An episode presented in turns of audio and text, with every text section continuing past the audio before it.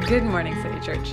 This is Catherine Malinowski, bringing you a moment of sanity at the start of your day, a moment of truth from God's Word, a moment of grace. Maybe it's the fact that Harvest Party is around the corner, or the It's Corn song that has been sweeping the nation. But recently, I've been thinking a lot about corn mazes. you see, corn mazes and I have a long standing love hate relationship. I've always been enamored of corn mazes. They seem so fun. A great place to run about with friends, enjoy the fall, and forget the outside world while you're playing a low stakes hunt for the exit. At least, that's what I think when I'm outside the corn maze. Once I've actually entered the corn maze, it's a different story. In fact, one time, I'm embarrassed to say, a few friends and I got stuck in a massive corn maze for over three hours. All of the hints were baseball related, and we knew very little about baseball, and so we were left with no guide, no hints, and no help. There are a series of photos documenting that particular day, and what started as a joyful adventure definitely ended in a tolling journey, to say the least, only remedied by apple cider and cookies. In today's reading, I was reminded of the corn maze and all of my feelings towards it. In Psalm 25, it says, To you, O Lord, I lift up my soul. O my God, in you I trust. Let me not be put to shame. Let not my enemies exult over me. Indeed, none who wait for you shall be put to shame. They, they shall be ashamed who are wantonly treacherous. Make me to know your ways, O Lord. Teach me your paths. Lead me in your truth and teach me, for you are the God of my salvation. For you I wait all the days long. Remember your mercy, O Lord, and your steadfast love, for they have been from of old. Remember not the sins of my youth or my transgressions, according to your steadfast love. Remember me, for the sake of your goodness, O Lord. Good and upright is the Lord, therefore he instructs sinners in his way. He leads the humble in what is right, and teaches the humble his ways. All the paths of the Lord are steadfast love and faithfulness for those who keep his covenant and his testimonies. Clear connection to corn mazes. No? Okay, well, maybe the connection isn't so clear, but go with me on this one. As the passage starts off, let me not be put to shame. I'll be the first to say, I've been put to shame in many a corn maze.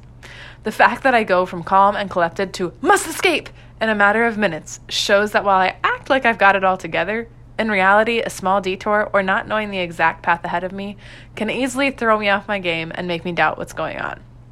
In a corn maze, it's easy to think you're on the right path, that wherever you're headed will surely put you one step closer to the exit. Sometimes I feel this way about God's paths. How many curlicues and spirals are there in this path? Am I on the right one? Wasn't I here already? Yet, in those moments of hopelessness, I realize that I'm asking the wrong questions. I have to rely on God's grace and kindness, as it talks about in this passage, rather than my own knowledge. In my latest corn maze escapade, as we were entering the maze, the attendant told us, Now, there are clues around here, but if you get real lost and you have a child with you, just let run about and you'll get to the exit soon enough. Laughing at this advice, my sibling and I started off into the corn maze.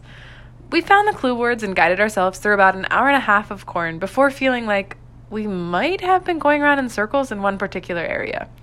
We didn't know what to do or where to go, and after 30 minutes of trying to figure the way out on our own, we finally decided to heed the advice. We let my then three year old niece go and chased after her. In about five minutes, we found ourselves back out in the open. Pretty amazing. Somehow, this three year old, who could barely walk without tripping, was able to get us where we needed to be.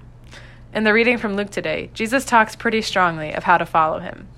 As they were going along the road, someone said to him, I will follow you wherever you go. And Jesus said to him, Foxes have holes, and birds of the air have nests, but the Son of Man has nowhere to lay his head.